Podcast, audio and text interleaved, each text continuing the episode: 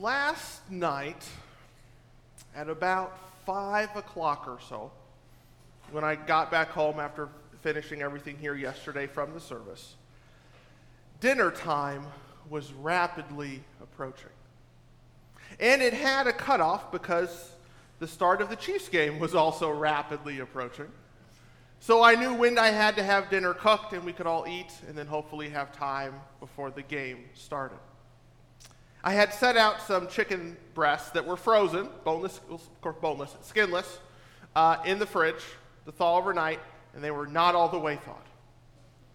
So I'm looking at my watch, thinking, what am I going to do?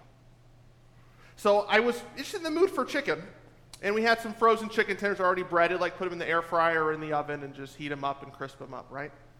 So I decided to go ahead and make those and kind of do some little sides with it. And I decided I wanted to have mine at least as a salad. Like do a salad with cheese and honey mustard and chicken and croutons and then tomatoes or whatever else. And as I was getting all that ready, going through, make sure I had everything, I realized that a couple days ago with our salads, we used the last of our croutons. It was too late and it was too cold to go out to get more croutons. So I had to look through what we had and say, how could I get something that closest resembles croutons? And you know what I did? I made tater tots. Had some frozen tater tots, put them in the oven, and made tater tots. And I didn't want to test them out like a small bite to see. I thought, I am committed at this point. The clock is ticking. So when everything was ready, I got my bed of lettuce, I put the chicken on, the dressing, the cheese, and everything, and then just a healthy three or four spoonfuls of tater tots. And you know what? It wasn't awful. I mean, would I do it again? Probably not. Like if I had croutons, I would always choose croutons over tater tots in that scenario. But sometimes you just have to try it, right? I'm glad I tried it. And the thing is, sometimes whenever we try new things like that, right, sometimes it goes great. It's better than we ever expected. Sometimes we try new things and it completely fails at our intended purpose and we said, I won't even ask anyone else to try this. And then sometimes, in my experience, a lot of the time when we try, when I try something new, is it kind of works, but it could have been better too.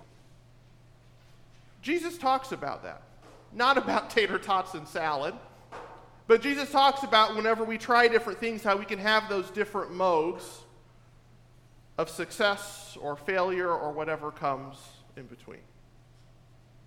Let's listen to the first parable where Jesus talks about this. We'll hear it one more time this morning. Jesus began to teach beside the sea. A large crowd was around him, so he got into a boat and he sat there, and that's where he taught from the boat while everybody else was on the shore. He taught them in parables, and he started with Listen, a sower went out to sow. As he sowed, some seed fell on a path, the birds came, ate it up. Other seed fell on rocky ground wasn't much soil there. It sprang up quickly, but it had no depth of soil. So when the sun rose, it was scorched, and since it had no deep root, withered away and died.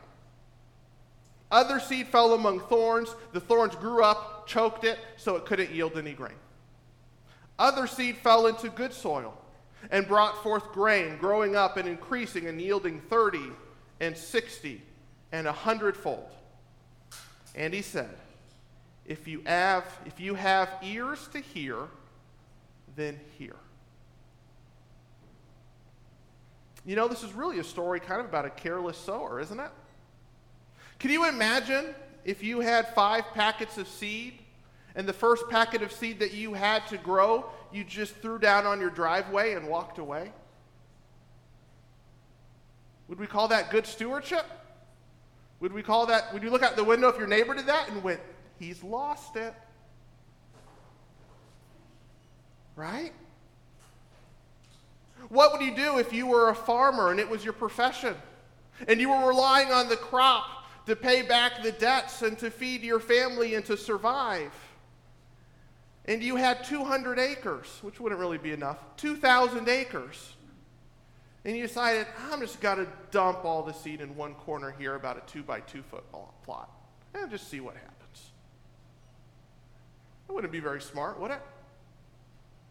So, what do we have here from a story from a sower just throwing seed in places that we know is probably not going to work? Well, Jesus goes on, and we have a descriptor here for Mark kind of explaining an interpretation of this parable. But a very easy, quick explanation is that the seed is the Word, the Word of God. The seed is Christ, the Word, the living Word. And this is a parable on how people receive it or don't receive it. Or they receive it and it starts to grow a little bit, but the sun or the thorns, and it doesn't really go anywhere, and then it kind of drops away. If you want to look back at our prayer of confession, that's, that's what it talks about. But think about this from the perspective of Christ. We're still early in Mark, but going through the Gospels, we have stories of Jesus going around, and we'll get more in Mark as we keep going through Mark this winter and spring. Of Jesus going and healing and teaching and being rejected. People saying, well, you make some sense, but eh, I don't know. I don't think so. He would get rejected so forcefully to the point that he was killed on the cross because of it. Because of what he was teaching was not received and lived and acted upon, it was forcefully rejected. But look at that in this passage. See, according to this passage, it really offers a different framework of how we measure success, especially from the perspective of the sower. If the goal is just to spread the word, knowing that sometimes it's got to take deep root and grow and flourish and it's got to be amazing. And sometimes it's got to take shallow root and grow a little bit and kind of wither. And sometimes it's got to go nowhere. And then perhaps we could say success, eh, kinda, and failure. Or we could say, is the success simply that we threw the seed out? And is that where the success failure metric stops?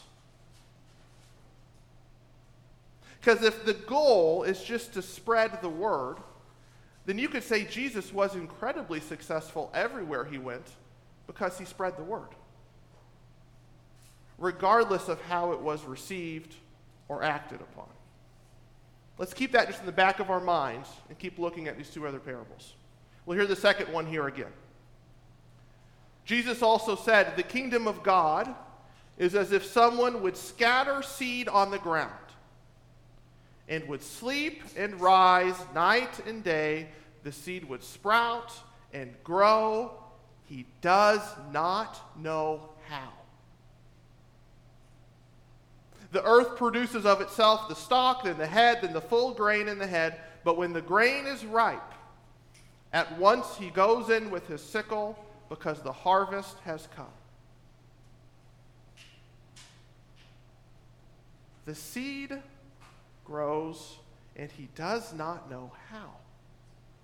If the sower or the farmer has no idea how it works, then it's just really kind of luck or chance or whatever else we may call it, the spot that he picks to throw the seed. And then he just goes to sleep and just ignores it and goes about his day saying, at some point it'll rise, probably. I don't really know how this stuff works. If we think about the seed or the word growing without us, saying that we don't have to be there to tender every little part of it, is that liberating or is that depressing?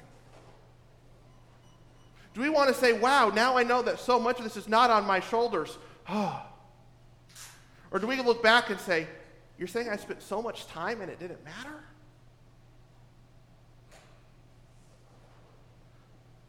Someone would scatter the seed on the ground, it would grow.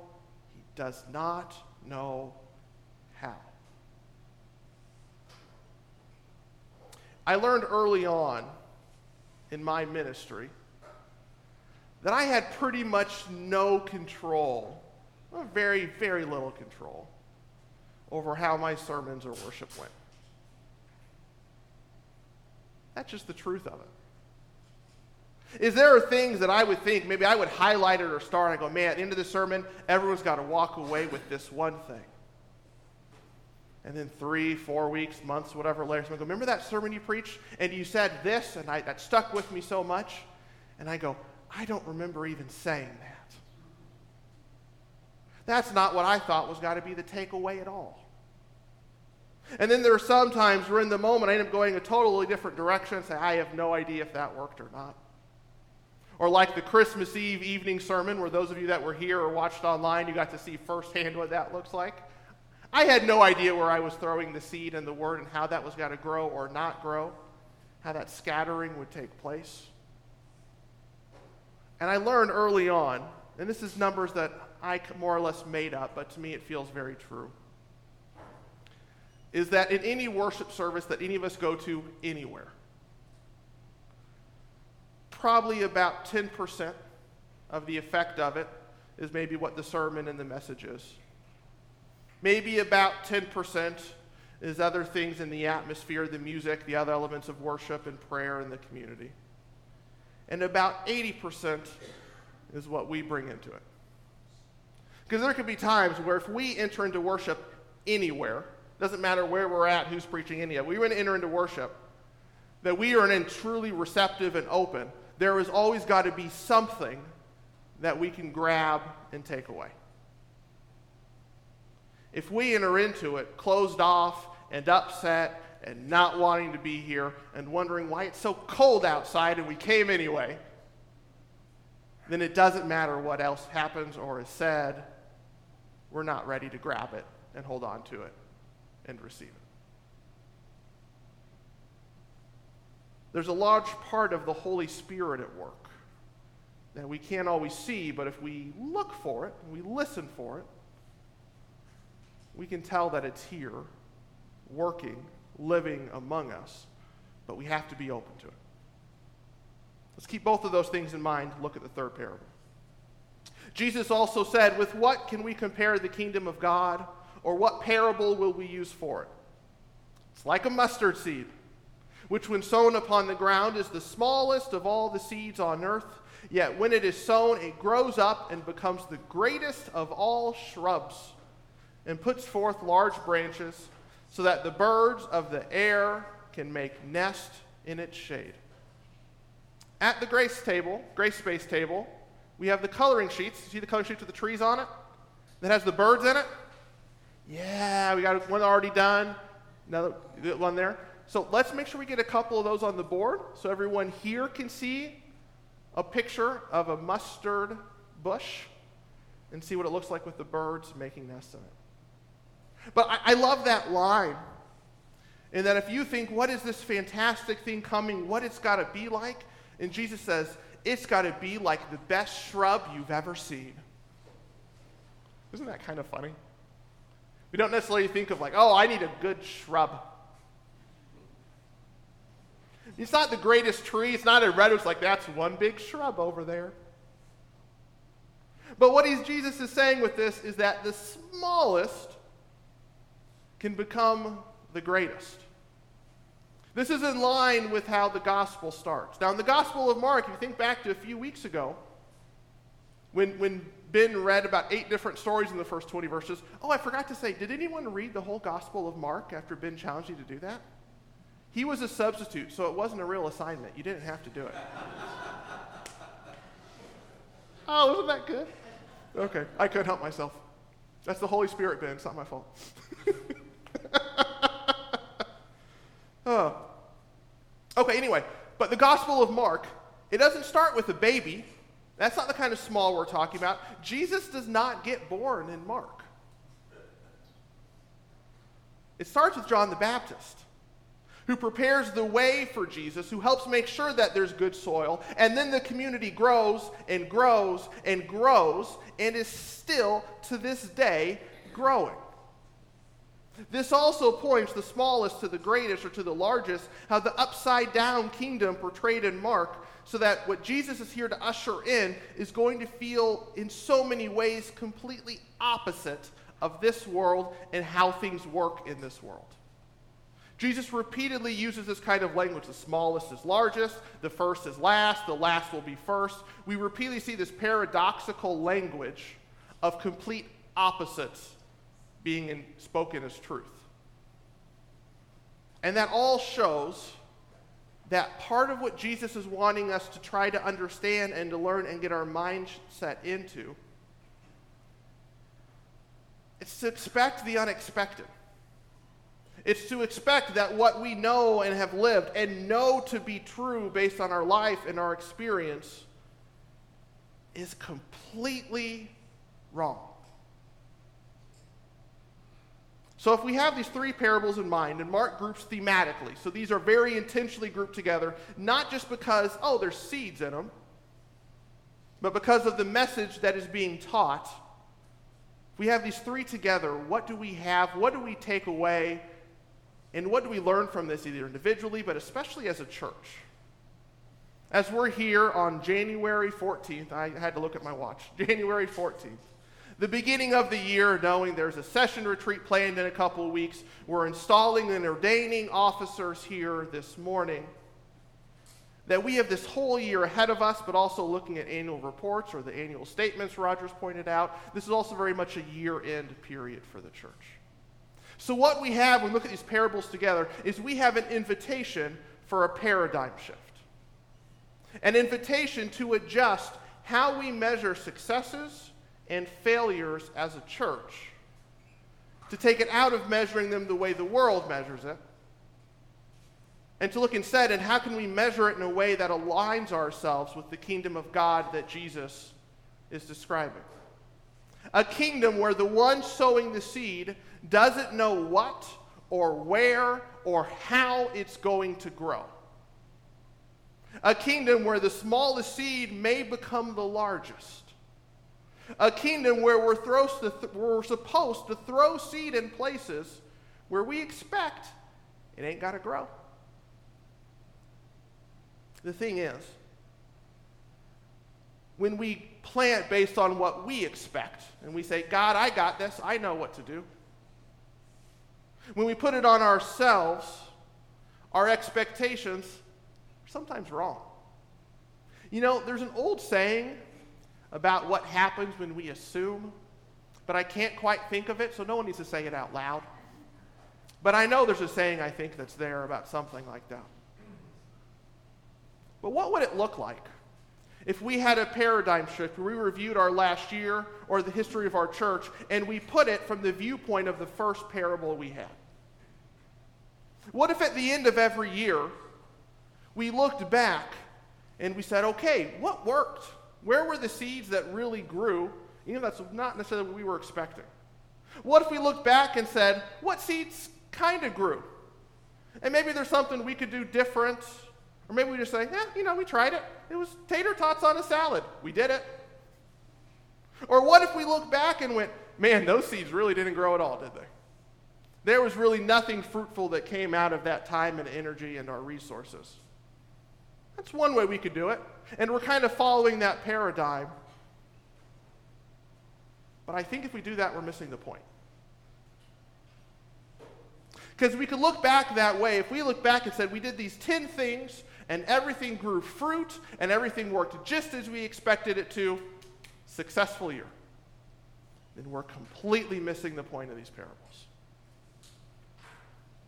A successful look back at a church year is to be able to look back and to see numerous things that we tried that were courageous and out there and creative that completely floundered our expectations. Does it feel weird to have that mindset? Because, see, in a success failure culture, we want to avoid failure at all costs as much as we can. But the role of the church is to just throw the seed out. Knowing that if we invite, let's say we invite 10 people to church. If I say pick 10 people in your life, invite them to church, and you say, I'm going to do it. There's probably one person you invite who you go, oh, they're going to be there. I know if I ask them, they'll be there. Might not show up. They could say, man, I was at nine people. It was Saturday night, so I just asked someone walking along the street, say, hey, my church is down there. Come if you want. See you. And that might be the only one of the 10 that shows up. I've seen that happen. The role of the church is to not get in ourselves and our, have our minds get in the way of thinking, I don't think that'll work, let's not even try it. To instead say, let's just throw the seed. Let's just see where it grows, because if we're like the farmer in the second parable, we know that the Spirit is working, that Jesus is the Word, that God's overlooking all of it. We don't know what's going to happen, and it's not all up to us. You know, I said earlier about, about the sermons that, you know, maybe 10% of it is me, and I always know how it's got to go. Another way to look at that that stuck with me that I learned in seminary from a professor I adore uh, is she said that always remember whether it's your preaching or in the community or any sort of church work, that no one's ever been argued into believing in Jesus. If you have someone in your life who does not believe in Christ, you can't sit them down and say, Let me tell you 10 reasons why you need to believe starting now, and then argue them into faith. It's not how it works. The room for the Spirit, for Christ, for God. There are things that happen in the soil that we have no part in because we're not God. But it is up to us. Look at the very end of the Gospel of Matthew, the Great Commissioning, to spread the word. And being indiscriminate, being radically hospitable, being with the inclusion team, saying, it's for everybody. We don't necessarily know where it's got to go, but we're going to try. And if a church looks back and says, man, we really tried some things last year, some really worked and some really didn't, and some, and this is the great part, some worked in ways that, did, that failed based on our expectations, our goals, but something beautiful grew out of it that we never could have done on our own and never would have even imagined was possible when we open ourselves up to that thinking, that shift, and when our leaders take on to say, God, where are we supposed to throw seed and just have faith in you that you're working in it? That's when we see the kingdom of God amongst us. Perhaps that can be a challenge for this year. And to have the faith and the trust that the Spirit is working in ways that we will never know, and to be okay with that. Amen. Amen.